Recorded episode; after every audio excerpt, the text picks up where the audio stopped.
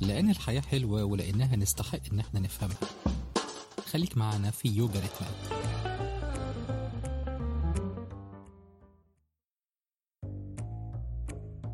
مرحبا أصدقائنا. لا يجمعني بأرخميدس العالم الرياضي والفيزياء الكبير أي تشابه ما في أي تشابه بيننا. هو رياضي فيزيائي أما أنا فأكره الرياضيات وخارج مضمار الفيزياء. هو يوناني وأنا عربي. هو مفكر أما أنا فأحترم من يفكر وأحاول أني أدرس هؤلاء المفكرين. إلا أني اكتشفت نقطة تشابه بيننا. إحنا الاثنين اكتشفنا قانون الإزاحة. أرخميدس كقانون فيزيائي أما أنا فكقانون نفسي. نعم أنا في لحظة إلهام خليني أدعي هذا الكلام. في لحظة إلهام أو لحظة يوريكا كما تعرف في قصة أرخميدس اكتشفت بعض ال techniqueات لإزاحة الجو الضبابي من حياتي. يعني في مرحلة مبكرة كنت أستخدم تجاهل المشكلة. في مرحلة متوسطة بدأت أطبق بعض techniqueات التأمل. في مرحلة أخيرة الآن معاصرة بدأت أطبق قوانين قوة الآن techniqueات إيكارت تولي وبدأت أقرأ أكثر عن اليوغا. أنا بدأت أفعل في عقلي كما فعل أرخميدس في ماء البانيو اللي كان يتسبح فيه. أنا أزحت الأفكار الزائدة من عقلي. اكتشفت أن كل ما طبقت تقنية كل ما رغبت أكثر في تعلم مزيد من التقنيات الخاصة باليوغا مثلا والتأمل وتوظيف كل محاسنها ومن محاسن الصدف. أن قابلت أستاذ كريم من مصر الشقيقة وأقول من محاسن الصدف لأنه ساعدني في حل مشكلة كنت أعيش فيها. أنا أستيقظ وأنا في حالة هلع نوبة هلع إذا نبغى نسميها. مكشر زعلان وأحيانا أحيانا أفقد أعصابي. والسبب لو أبى أبرئ ساحتي يعني. أقول إنه السبب حالة هلع. من أنه اليوم راح علي. راح اليوم من دون أن أنجز مهامي. نعم أنا عندي قائمة مهام كل يوم أعدها لليوم الآخر. لذلك أنا أصحى في اعتقادي بأن اليوم راح وأنا ما أنجزت. مرة ثانية أقول من محاسن الصدف أن قابلت الأستاذ أحمد المغازي اللي بدأ يحكيني عن تقنية معينة للتغلب على الهلع ومن هنا تعمقت علاقتي بهذا الرجل. استمرينا في التواصل لفترة لا تقل عن شهر في أمور تخص تقنيات علمية وعملية. تقنيات التحلية والتخلية وتصفية النفس والتركيز على الآن على اليوغا وعلومها ومبادئها. هذه قصتي مع أستاذ أحمد. اتفقنا واختلفنا تناقشنا وتجاذبنا الحجج فوجدنا أنا وياه. أنه حان الوقت أن نبدأ بودكاست جديد نقدم فيه سويا بعض المبادئ عن اليوغا. نقاش عن اليوغا. من عدة نواحي طبعا. مبادئها مناسبتها لنمط حياتنا مناسبتها لثقافتنا تقنياتها سلبياتها إيجابياتها. الأستاذ أحمد خبير في هذا المجال ولأننا نحاول قدر الإمكان تقديم اليوغا العملية والعملية هنا اللي تناسب نمط حياتنا الرقمية والحديثة وتقدم لنا فائدة عملية فعلا. سمينا هذا البودكاست يوغا ريتمات لما يجمع هذا الاسم ما بين الروحانية وبين الرقمية. يسعدنا أنا والأستاذ أحمد أننا ننشر من هذه النقاشات حلقة أسبوعية. يغذي هذه الحلقات أنتم كمستمعين وجمهور بالأسئلة والاستفسارات والاعتراضات والتسويق. ويسعدني كمان أن يكون معنا اليوم مهندس البودكاست وملهمه الأستاذ أحمد المغازي. وحدخل في الموضوع على طول مين أستاذ أحمد في عالم اليوغا؟ وكيف تعرفت على هذا العالم؟ نترككم مع أول حوار في بودكاست يوغا ريتمات.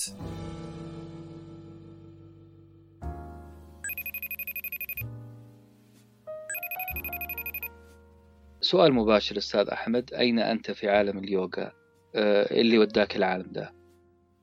والله هو المشوار ده بدأ من من سنين كتيرة يعني. مثلا نقدر نقول كان بدأ في صيف سنة 97 1997 آه، زيارة غير متوقعة للسفارة الهندية في القاهرة. آه، ضمن مسابقة للكتابة والرسم. آه، كتبت مقال عن الحضارة الهندية وإزاي أنا كطفل مصري في الوقت ده يعني كنت بشوف الحضارة الهندية عاملة إزاي. واتكرمت الحمد لله في المسابقة ديت إنه طلعت على مستوى الجمهورية المركز الأول. أنا دخلت السفارة بدأت أشوف عالم مختلف. ما كنتش أعرف إن في اختراع اسمه اليوجا لسه. معلوماتي عن اليوجا كانت زي معلومات أي طفل في الوقت ده أو أي حد في الوطن العربي اتفرج على فيلم عائلة زيزي الفيلم القديم المصري. القصة بتاعت أحمد رمزي لما كان بيحاول يعاكس بنت الجيران اللي بتلعب يوجا. وده كان كل معلومات عن اليوجا الحقيقة. إنها حاجة ذهنية حاجة ممكن ما تكونش فعالة حاجة ممكن تكون مملة لأن كانش فيه أي فرايتي في الموضوع حاجة الناس بتقف فيها على دماغها. فالموضوع بالنسبة لي كان غريب شوية أو ما كنتش متوقع الحقيقة. لكن لما رحت هناك وتعاملت مع الناس اللي موجوده في السفارة وبدأوا يعرفونا إن في فن اسمه اليوجا في نقدر نقول عليها كلية طب موجودة في كل بيت هندي بيمارس اليوجا. فدي كانت البداية الحقيقة يعني لما تعرفت على الناس واتكلمت معاهم بدأت أحاول إن أنا أدور على مصادر معلومات. طبعا 97 ما كانش في إنترنت لسه متداول زي دلوقتي. سهولة المعلومة ما كانتش متداولة زي دلوقتي. فكانت البداية إن أنا بدأت طلبت منهم كتب وطلبت منهم إن أنا لو في ليهم قنصلية في المدينة اللي أنا عايش فيها. أنا عايش في مدينة ساحلية اسمها بورسعيد في شمال شمال جمهورية مصر العربية. وبالفعل هم ليهم قنصلية هنا في المدينة اللي أنا عايش فيها. وبدأت أتواصل معاهم وبدأت أكتر من مرة إن أنا أتردد على القنصلية وتعرفت على مدربتي الأولى كان اسمها هانسي حفيظ. هي من ام مصرية ومن أب هندي. وبدأنا الرحلة 98 99 يعني والموضوع استمر لغاية لغاية النهارده لغاية 2020 يعني. أستاذ أحمد رمينا مرة تغريدة في في حساب ساندويتش ورقي في تويتر بخصوص اليوغا. كثير اعترضوا على اليوغا بأنها لها ارتباط وثيق جدا بمعتقد ديني عقائدي سواء سماوي أو غير سماوي لكن يعني بالثقافات الشرقية بالديانات الشرقية. أنا بسأل هنا كيف ردت ردة فعل أهل بورسعيد مصر تجاه اليوغا؟ طيب أنا هحكي لك حدوتة صغيرة وبعدين يعني بعدين نرجع نأصل الموضوع. هو ببساطة أنا أنا بالنسبة لي لما بدأت بقى أشارك اللي أنا اتعلمته مع الناس الكلام ده كان أواخر 2012 فولاد وبنات من اللي بيحضروا معايا ال courseات بتاعتي أو ال sessions بتاعتي بداوا طب خلاص يا جماعة نعمل حاجة open open air أو حاجة outdoor فرحنا على على شاطئ البحر. الكلام ده كان 7 8 الصبح. طبعا الوقت ده بيبقى موجود الصيادين مثلا. موجود الناس اللي بتلعب سباحة أو كده. فما كانش في وقتها رفاهية إن يبقى في معانا يوجا مات أو حاجة. فكنا بناخد سجاجيد الصلاة أو أو الحصيرة أو السجاد الكليم البسيط ده ونفرشه على البحر ونبدأ نلعب. فبعض الصيادين بدأوا إن هم يجوا جنبنا كده ويبصوا لنا باستغراب يعني دول بيعبدوا الشمس ولا إيه دول؟ طب معلش أصل القبلة مش كده يا ابني معلش هات هات السجادة كده شوية عشان القبلة مش كده. هو كان اتجاهكم لاي جهه بالضبط؟ آه, آه, آه كان اتجاهنا ناحية البحر طبعا مش ناحية القبلة يعني. فهو الراجل مشكورا حب حب يدينا نصيحة يعني. فكرة تاريخيا ما فيش ارتباط ديني ما بين اليوجا كعلم وما بين الديانة الهندوسية لأن باتانجلي سوترس اللي هو مؤسس اليوجا أو أول من كتب عن اليوجا كعلم الكتاب بتاعه كان تقريبا من 7000 سنة أو من 8000 سنة في بعض المصادر والديانة الهندوسية كديانة بدأت تقريبا من 5000 سنة. ففي 2000 سنة فرق أو 1500 سنة فرق. فما نقدرش نقول إنها أصولها دينية لأن هي الأصول بتاعتها كانت معتمدة على حاجة ممكن نسميها النهارده ال kinesiology أو نسميها ال biomechanics اللي هي علم حركة الإنسان. ده التأصيل العلمي للموضوع يعني عشان الناس برضو ما تبقاش متوجسة وهي بتدرس أو هي بتقرأ. أكيد تم إلحاق بعض الأفكار أو بعض المعتقدات فيما بعد وفي مدارس بتعتمد على ده فعليا. في مدارس كتير جدا لليوجا.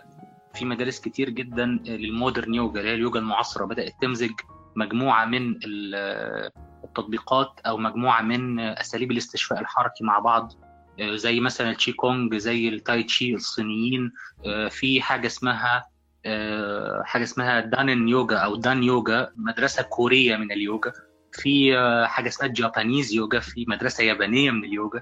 فكل بلد أو كل ثقافة بدأت إنها تؤسس أو أو أو تعمل مدرسة خاصة بيها. حاجة كمان يا جماعة ال ال الديانة لا تتطور. يعني الدين تفضل ثابتة وراسخة على مدى الأزمان. لكن العلم بيتطور. وده أكبر دليل يعني اللي أنا قلته لحضرتك دلوقتي إنه أكبر دليل إن اليوجا ليست ديانة اليوجا هي علم. عشان كده بتتطور وبيطلع منها مدارس وبيطلع منها تطبيقات وبيطلع منها تأصيلات علمية كتيرة جدا من وجهات نظر مختلفة. امم إيش اسم اللي حولها العلم؟ الراجل اللي بدأ يكتب النص الأول أو اللي هو ال text الأولاني كان اسمه باتانجلي sutras الراجل اسمه باتانجلي كلمة sutras يعني تطبيقات أو وضعيات أو أسس. مم. آه، الكتاب ده تقريبا من من 7000 سنة ولا حاجة. هو موجود already النص الأصلي موجود آه، اسمه باتانجلي sutras book أو باتانجلي sutras textbook اللي هو الكتاب الأول خالص اللي شرح إن اليوجا آه، علم أو الأسس بتاعه اليوجا. وأسس اليوغا اللي وضعها الراجل ده اللي هي علم حركة الإنسان. آه نقدر نقول عليها الوقت توافق أو أو يعني مقابلها في في ال- في العلم الغربي أو العلم الحديث دلوقتي ال kinesiology أو ال biomechanics اللي هو علم حركة الإنسان أو الجسم بتاع الإنسان بيتحرك إزاي. طيب أنت ذكرت أنه علم. آه، أنا بسأل سؤال كمان زيادة وبأتقمص دور على قولهم محامي الشيطان. هي علم ولا فن؟ يعني أقدر أرتجل فيها ولا هي على أصول وثوابت المفروض ما أطلع منها؟ خلينا نقول إنها آه، علم وفن في آن معا آه، اولا هي آه، بتحاول بقدر الإمكان إنها تعمل التمازج ده وفي مش كل الناس هيكون عندها نفس المدخل. يعني في ناس عندها مدخل التناسق بيكون مدخل نفسي. فأنا أقدر أدرس اليوجا سيكولوجي وأقدر أحقق التناغم أو أحقق التناسق ده من مدخل نفسي بداية وبعدين بي- بيلحق بيه المدخل ال physical أو المدخل ال- الحركي. في ناس تانية آه، بيكون عندها الموضوع لا المدخل بالنسبة لي بيكون مدخل آه، جسماني أو مدخل physical بيكون هو ده البداية بالنسبة لهم. المدارس أو كل النماذج ال- خلينا نقول ال- الغربية كانت بتعتمد على ال- الشكل ال- الفيز- الفيزيائي أفضل أو الشكل ال physical أكتر. في modern yoga schools اتعملت في أمريكا وفي أوروبا كان المدخل بالنسبة لهم هي الأسنز الأسنز اللي هي الوضعيات الحركات الجسمانية بتاعة ال- بتاعة اليوجا. آه، في آه، مدارس أخرى آه، بدأت إنها ت- تشتغل ت- تؤسس المدرسة بتاعتها على الجانب النفسي.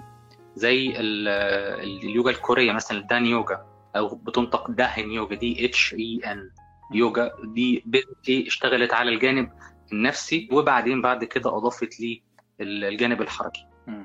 وبما أننا يوغا ريتمات أعتقد إن حنركز أكثر على ال- الجانب العلمي فعلا من اليوغا لأنه الاسم آه، مدلوله إنه اليوغا حنركز فيها على كيف اليوغا المعاصرة أكثر. آه، لكن لا بأس إن ندخل شوية في في الناحية النظرية كمعرفة وك معرفة فعلا لتاريخ آه، اليوغا. عندي سؤال هنا أستاذ أحمد. اتفضل طبعا.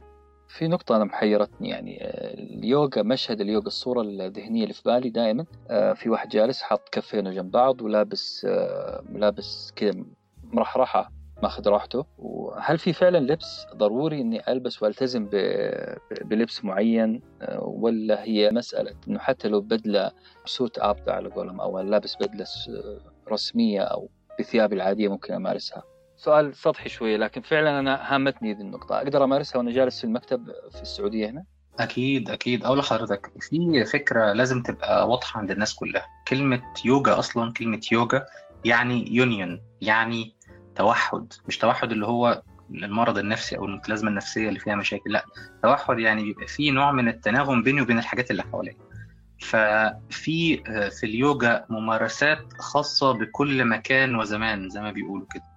يعني خلينا نقول اقتبس ال- التعبير ده ب- بطريقة ساندويتش ورقي اليوجا ممارسة زمكانية. يعني. تقدر تمارسها في أي وقت في أي مكان لأنه آه، الفكرة إنك تتناغم مع المحيط اللي حواليك. ففي already في practices حاجة اسمها office yoga يعني تمارين يوجا أنا بعملها في المكتب. في تمارين لل seniors أو الناس اللي هم يعني أهلنا ال- الأكبر سنا يعني في حاجة اسمها seniors yoga chair practices يعني هم قاعدين على الكرسي ممكن يمارسوها. في تمارين لل للسيدات اللي بيمروا بمغامرة الحمل وهذه المعركة الفظيعة إنها تبقى و- وتخلي بالها من صحتها وكده. في تمارين مخصوص عشان يحافظوا على صحتهم في فترة الحمل وبعد فترة الحمل كمان. عشان كده لما بدأت كلامي قلت لحضرتك إن اليوجا تعتبر كلية طب مصغرة موجودة في بيت كل ممارس لليوجا. مفيش لبس معين. الفكرة آه، إنه يكون اللبس آه، مناسب للممارسة اللي أنت هتعملها. يعني مثلا لو أنا في المكتب ولابس ال dress code بتاعي بتاع بتاع الشركة بتاعتي إن أنا بلبس بدلة formal وكرافات وحاجات كده ففي already في ممارسات بسيطة ممكن تعملها مناسبة لهذا النوع من الملابس. لو هنتكلم بقى على الجانب ال- ال business بتاع الموضوع في already في industries كتيرة جدا شغالة على القصة دي إنها بتنتج ملابس sportswear مخصوصة لليوجا. آه، سواء بقى حاجات آه، واسعة ليها شكل آه، يعني طابع تقليدي شوية أو شكل oriental شوية حاجة شبه اللبس بتاع الهنود اللبس الفولكلوري بتاع الهنود سواء للرجالة أو لل- للسيدات وهكذا لكن أي آه، شخص ممكن يمارس اليوجا في أي وقت بأي آه، لبس مفيش أي مشكلة. الفكرة كلها أنت ناوي تمارسها فين وناوي تمارسها إمتى وإحنا بنعمل customization أو بنعمل نوع من ترتيب أو تنسيق الممارسة اللي أنت بتعملها عشان تبقى سهلة ومريحة بالنسبة customization ذكرتني بسالفة. أنا بعمل بحث كل بعد فترة بخصوص موضوع اللي هو تدريس اللغة الإنجليزية لغير الناطقين بها. آه، في حجة تقول إنه لابد إنه مجتمع المتحدث باللغة الإنجليزية في في في بلد زي السعودية أو مصر أو إنه يعمل nativization أو حاجة زي كذا اللي هي تحويل اللغة الإنجليزية إلى لغة أنا أمتلكها. يعني في لغة إنجليزية سعودية إنجليزية مصرية. لأنه الإنجليزي لغة عالمية الآن ليست حكر. هذه الحجة طبعا ليست حكر على الإنجليز أو الأمريكان. آه، فمن حق تمام. السعودي إنه يضع قواعد آه، تناسب آه، وتتفق مع لغته آه، يعني كلام غريب شوية قاعد يصير اللي هي محاولة توطين اللغة الإنجليزية داخل المجتمع الغير إنجليزي. هل اليوغا لها نفس الشيء؟ هل في يوغا عربية؟ يعني عرفت إنه اليوغا لها علاقة بالمكان، المكتب ال- لها علاقة بالحالة الصحية، الحامل ال- لها علاقة بال mood، أي. الزعلان المبسوط اللي بينام، طب لها علاقة بالبلد؟ يعني هل في يوغا خاصة بالمصريين ويوغا خاصة بالسعوديين؟ حصل الشيء هذا ولا لسه؟ طيب آه، أعتقد هو حاصل لأنه already في في مدى في يعني في حاجة اسمها Japanese yoga ال Japanese yoga تكاد تكون أقرب لممارسة فلسفة الزن أو ال Zen philosophy بتاعت آه، بتاعت رهبان الزن. وفي آه، اليوجا الكورية اللي هي دان يوجا أو داهن يوجا آه، في ال- المودرن يوجا ستايل أو اللي هو ال- ال- الشكل الأمريكاني أو الشكل الأوروبي لليوجا. ده ده موجود. اليوجا المصرية في حاجة اسمها كيمت يوجا آه، كيمت يوجا اللي هي اليوجا الفرعونية لأنه آه، تم إثبات بالدليل إنه من 6000 سنة آه، في آه، برديات وفي آه، نقوش على جدران المعابد في آه، رسومات لرجال وسيدات يمارسون وضعيات تشبه وضعيات اليوجا وده موجود في برديات يعني. يعني هي مكتوبة في النصوص القديمة المكتوبة بالهيروغليفي إنها آه، حركات أو نسق حركي معين هدفه الاستشفاء أو هدفه آه، تحسين المزاج أو هدفه آه، الاحتفاظ بصحة جيدة. يعني على اختلاف ال- ال- التكست أو النص اللي كان مكتوب لكن هو ال- المعنى واحد. في في مدربات ومدربين مصريين بدأوا إن هم يهتموا بدراسة الجزء ده. وعملوا حاجة اسمها كيمت يوجا. كلمة كيمت يعني ال- الأصل ال- الهيروغليفي لكلمه مصر آه كيمت كيمت يعني هي كلمة كيمت أصلا يعني التربة السمراء يعني. بس هي كلمة كيمت يشار ليها في الحضارة المصرية بكلمه مصر يعني. مم. اليابان آه، إحنا بنقول عليها اليابان هم ال- العالم كله بيقول عليها Japan لكن اليابانيين بيقولوا عليها نيبون. مهم. ف... فدي زيها كده يعني. جميل جميل جدا. مسألة التشافي أنا تذكرني بمشكلة أواجهها يوميا. أنا أستيقظ كل يوم من النوم. إذا بصنفها بنفسي كذا بكل جهالة راح أقول إنها نوبة هلع لكن هي فعلا أنا بقوم مفز- مفزوع. مش بسبب كابوس أو شيء. لا خايف إنه الوقت يكون راح علي وما أنجزت آه، شغلي يوميا بتصير معي الشغلة دي. كنت محتار. طبعا عارف إنها إشكالية آه، ممكن حلها بأنه إهدى يا بني آدم الوقت ما راح. لكن أنا سعيد جدا بأنه تناقشنا في هذا الموضوع وكلمتني عن تقنية آه، لحالات الهلع آه، عموما نوبات الهلع اللي بتيجي الواحد. إذا تقدر توصف لي نوبة الهلع والتقنيه أكون لك شاكر. ممتاز. خلينا بس الأول قبل ما نحط لها تشخيص نجيب ال- ال- السبب الجذري لل... للشعور. فكرة إنه آه، أحيان كتيرة قوي إحنا مشاعرنا أو قدرتنا على التقييم بتكون مرتبطة بآراء الآخرين.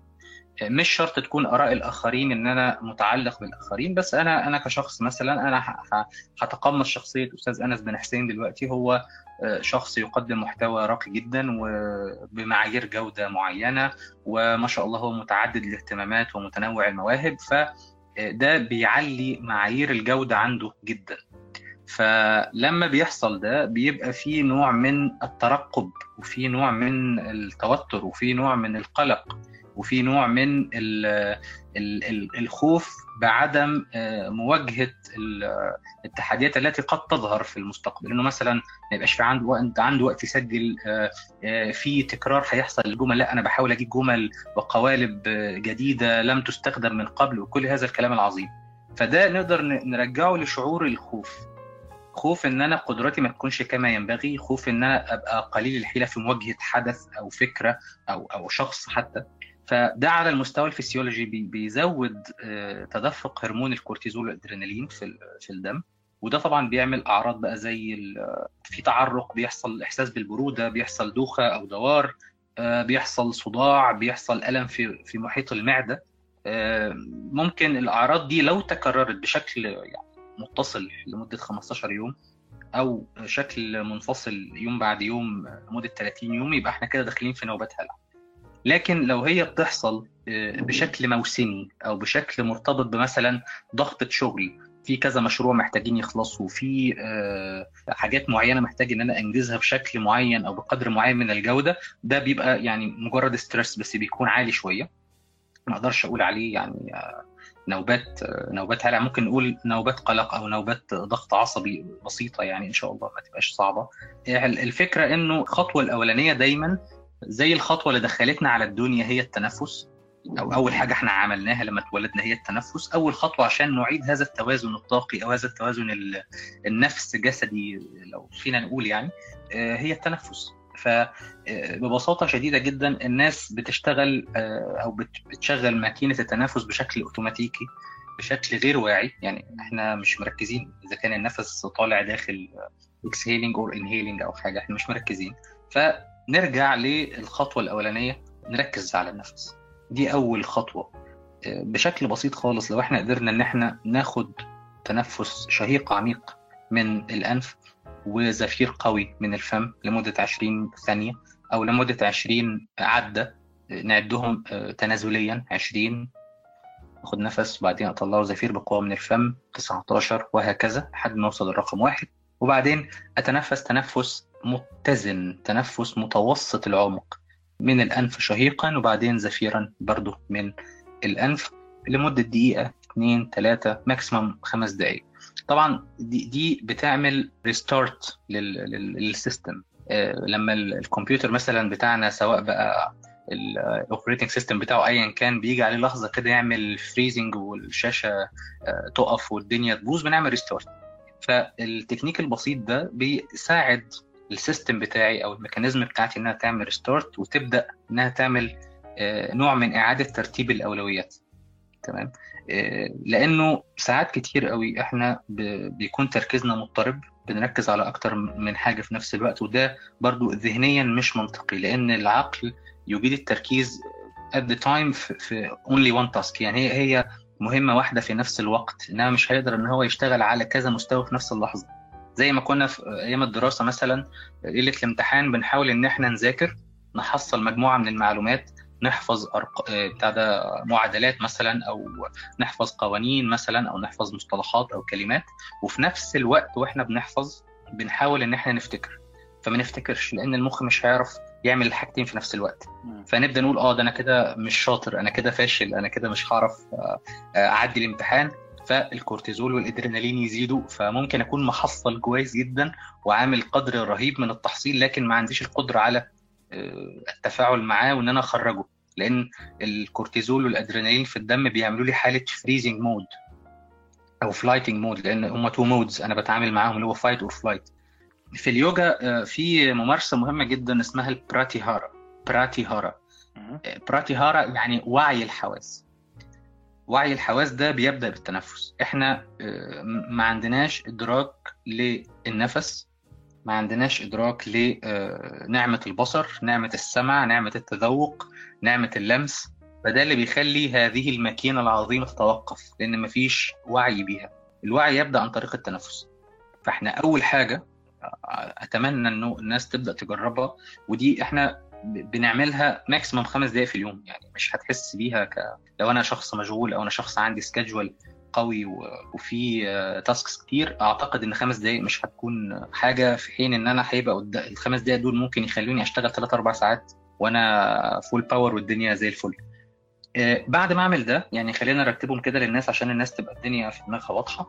إحنا هنعمل التنفس البسيط ده 20 ثانية آه، شهيق من ال- الأنف وزفير قوي من الفم 20 عدة هنعدهم تنازليا 20 19 بين كل عدة والتانية الشهيق والزفير بقوة من الفم. بعدين بعد ما نخلص ال 20 عدة أو ال 20 ثانية دول هنحاول نتنفس تنفس متوسط. تنفس متوسط يعني الرئتين يمتلئوا بالهواء. الرئتين يمتلئوا بالأكسجين. تنفس عميق يعني التنفس بتاعي يصل إلى حد المعدة. أحس إن معدتي ممتلئة بالهواء وممتلئة بالأكسجين. تمام؟ الطريقة دي في التنفس ممكن عند بعض الناس تعمل شوية آه، مش هقول ألم بس تعمل شوية ديزنس كده تحسوا إن هو شوية آه، دايخ حاجة بسيطة أو آه، مخه مش متعود على هذا القدر الكبير من الأكسجين. لأن إحنا بنتنفس خلينا نقول يعني بتلت الرئة ولا حاجة. يعني النفس بالكتير قوي يعدي القوه كده ولا حاجة نفس كمية الهواء وبعدين بتخرج تاني على طول. ما بديش ما بنديش الرئة حقها. وطبعا إحنا في في هذه التحديات الصحية اللي إحنا فيها في الفترة دي محتاجين نقوي رئتينا بشكل أو بآخر يعني. فرجاء حاولوا تمارسوا التنفس العميق آه، إن الهواء أو الأكسجين يملأ الرئتين تماما ده مفيد جدا على على المستوى المناعي. آه، بعد ما نعمل ده آه، ممكن حركة بسيطة جدا إن إحنا نكون قاعدين آه، على كرسي مثلا ظهرنا مفرود مش مشدود. في فرق كبير طبعا إنه أبقى قاعد شادد كل عضلات ال- النص الأعلى من الجسم. لا أنا عايز ظهري يكون مفرود ومسترخي كتافي يكونوا مسترخيين. آه، أعلى نقطة في دماغي تكون هي الكراون شاكرا أو اللي هي نقطة تقاطع. أنت عارف الجمجمة عندنا فيها أربع أجزاء. فالجزء ال- اللي هو نقطة تلاقي هذه الأربع أجزاء في عظام الجمجمة اسمه الكراون شاكرا أو شاكرا تاج اللي هي المكان بتاع ال- الغدة النخامية اللي هي أول شاكرا أول آه، مركز لبث الطاقة ودي إن شاء الله ممكن نبقى نتكلم عليها بالتفصيل عشان نثبتها علميا برضو. الجزء ده المفروض يبقى هو أعلى جزء في آه، الجسم. يعني الخط الواصل ما بين الكراون شاكرا والعمود الفقري يكون 180 درجة مستقيم. مفرود مش مشدود تمام؟ ويكون ال- الجسم آه، مسترخي. وأبدأ أتنفس تنفس متوسط العمق يعني أملأ الرئتين تمام؟ وبعد كده أبدأ أرفع كفيني الاثنين قدام منطقة القلب وأبدأ أفرك الكفين زي ما بنعمل لما نكون سقعانين لما نكون حاسين ببرودة. أبدأ أفرك الكفين بالتدريج بالتدريج بالتدريج لحد ما يبقى فيه يعني من من سرعة بسيطة خالص لسرعة عالية لحد ما يبدأ يتولد آه، حرارة بين الكفين. وبعدين أبدأ أعمل زي تمسيد أو مساج للدراع الدراع الشمال بالإيد اليمين والدراع اليمين بالإيد الشمال. دي آه، هتعيد توازن الطاقة بتاعي هتفوقني. طبعا أنا أنت عارف إن أنا مدمن قهوة فمش عايز أقول لك هي تعادل تعادل اسبريسو شوت آه، صغيرة يعني. التمرين ده بيفوق. ممكن يخليك شغال ساعتين أو ساعتين ونص وأنت فايق وأنت تمام لأنه أنت عملت recharging للطاقة بتاعتك. أنا حتعبك معايا يا أحمد. أه حنتكلم إن شاء الله في يوم آخر تق- على تقسيم الدماغ. عجبتني ال- النقطة هذه على ال- أو نظرية فرضية ال fight or flight حنتكلم إن شاء الله كمان عن نقطة آه، توليد الطاقة هذا أو الكلام عن الطاقة الآن لأنه موضوع الطاقة فيه آه، كلام كبير جدا وأنا من ضمن الناس اللي حتكلم وحهاجم موضوع الطاقة. أبغى أسمع منك وحتسمع مني كمان طبعا. بإذن الله عشان الناس تستفيد في النهاية وتحكم حاسيبك الآن تقدم للناس وصفة الإسبريسو إسبريسو اللي تكلمت عنه قبل شوية أو آه، التعامل مع نوبات الهلع أو نوبات القلق زي ما سميتها. سعيد جدا جدا بهذه ال- ال- المدة البسيطة اللي طلعت منها ب 60 معلومة. آه، إن شاء الله لنا لقاء في الحلقة القادمة. آه، نتوسع أكثر في موضوع اليوغا آه، وحنستقبل أسئلة الناس بحول الله واعتراضاتهم وموافقتهم كمان. حترك لك الآن المايك تقدم فيها تقنية آه، التنفس آه، كخطوات آه، واضحة ليقوم الناس بالتمرين معك فيها شكرا لك. ربنا يخليك أشكرك.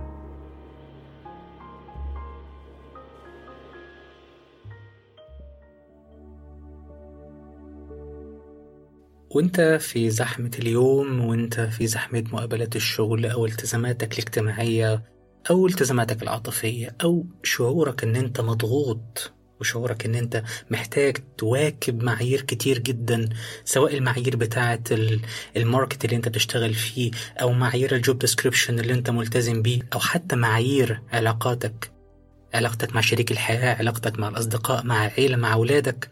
وعموما أنت بتحس إنك مضغوط.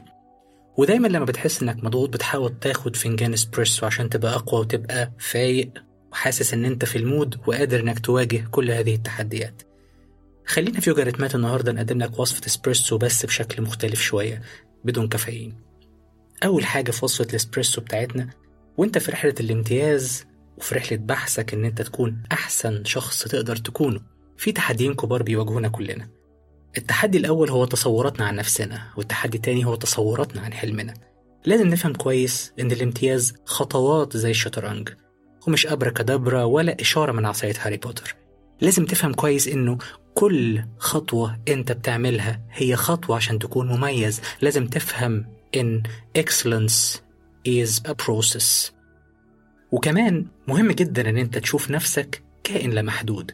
لأن جواك سر من أسرار روح ربنا سبحانه وتعالى. بالعقل والمنطق والعلم والفلسفة أنت كائن معجز. جواك ممكنات وإمكانيات كتير.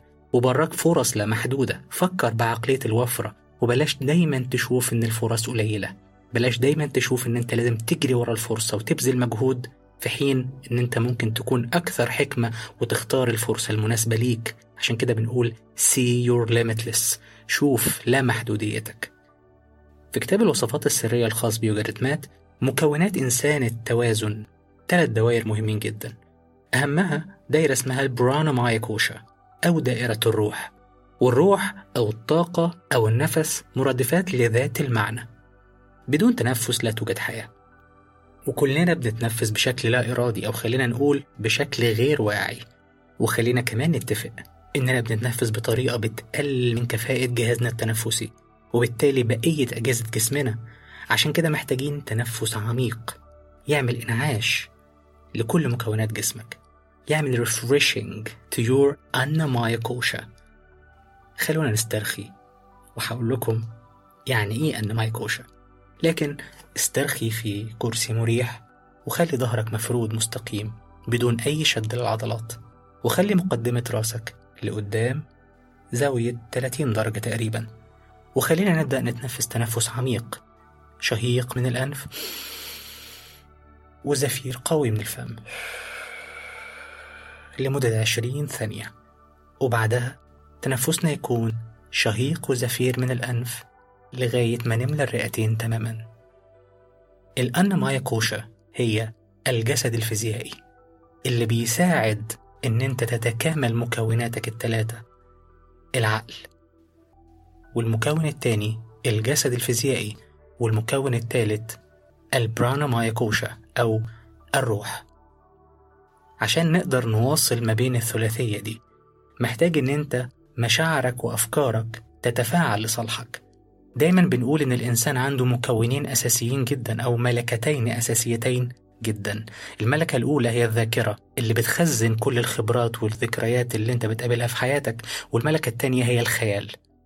لازم تحاول تخليهم يشتغلوا لصالحك مش يشتغلوا ضدك.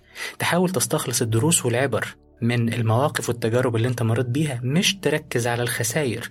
عشان كده بنقول focus only on lessons not losses. Evolve your manomaya kosha. دخل المانومايا كوشا اللي هي توحد العقل والمشاعر عشان يشتغلوا لصالحك يشوفوا أفضل حاجة يكونوا أفضل تصور. عشان يكونوا أحسن تصرف يعمل لك أحسن سيناريو ممكن تقابل بيه حياتك اللي انت حاببها. كمان بنقول seek your own excellence. ما تحطش نفسك أبدا في مقارنات لأن قصة حياتك مميزة وفريدة من نوعها زي بصمات الأصابع بالظبط. ومستحيل يكون في شخصين بصمات أصابعهم متشابهة. عشان كده لازم تكون ليك رؤية لنفسك بعيد عن كل المقارنات. يعني بلاش اشمعنى وبلاش ليه فلان وفلان عمل كذا لأنك أنت إنسان معجز حتى وأنت تظن أن سعادتك لم تتحقق بعد. أنت إنسان معجز لأنك في أقصى نقطة ضعف. تخرج القوى الكامنة فيك. أنت إنسان معجز لأنك تتفاعل إيجابيا في الوقت المناسب. عشان كده دايما بنقول seek your own excellence. كمان مهم جدا إنك تحافظ على الطفل الداخلي اللي جواك. مواجهة نوبات التوتر والقلق محتاجة منك تصالح مع الطفل اللي جواك محتاجة منك رحلات مكوكية للطفولة ومحتاجة منك ضحك ولعب وحب وقليل من الجدية قليل جدا من الجدية. دانيال إتش بينك بيقول إذا أردت العمل بجدية فعليك أن تلهو وتلعب أولا. يعني لازم يكون في وقت للعب والضحك ولو دقايق قبل ما تبدأ شغلك أو الحاجة المهمة اللي أنت ناوي تعملها عشان تقدر مع التنفس. ومع التفكير الإيجابي تقدر تواجه نوبات التوتر والقلق اللي ممكن تأخرك عن الحاجات اللي أنت بتحبها. آخر نقطة في الإسبريسو بتاعنا النهاردة. Organize your priorities. الأمور الأهم أولا. قاعدة اتعلمناها من ستيفن كوفي بس في يوجا رتمات إحنا بنعيد هندسة القواعد ونعمل لها re-engineering عشان كده بنقول لك اتنفس بعمق شوف نفسك بوفرة. واللا محدودياتك يجب أن تكون واضحة أمامك. أفكارك ومشاعرك ستعمل لصالحك. ما تقارنش نفسك بحد. ما تقارنش نفسك غير بنفسك. ودي مساحة للطفل اللي جواك. والعب. واتبسط. وبعدين رتب أولوياتك براحتك. خلونا نراجع مع بعض بسرعة. وصفة اسبريسو يوجا رتمات أول حاجة قلنا. Excellence is process. C you're limitless. B for Pranamaya refresh your Annamaya kosha evolve your Manomaya kosha seek your own excellence save your inner child organize your priorities كلمة اسبريسو النهاردة ليها طعم مختلف وليها فوائد مختلفة ولكن بدون كافيين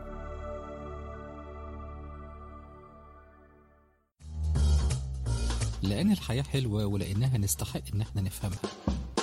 خليك معنا في يوجا ريتمات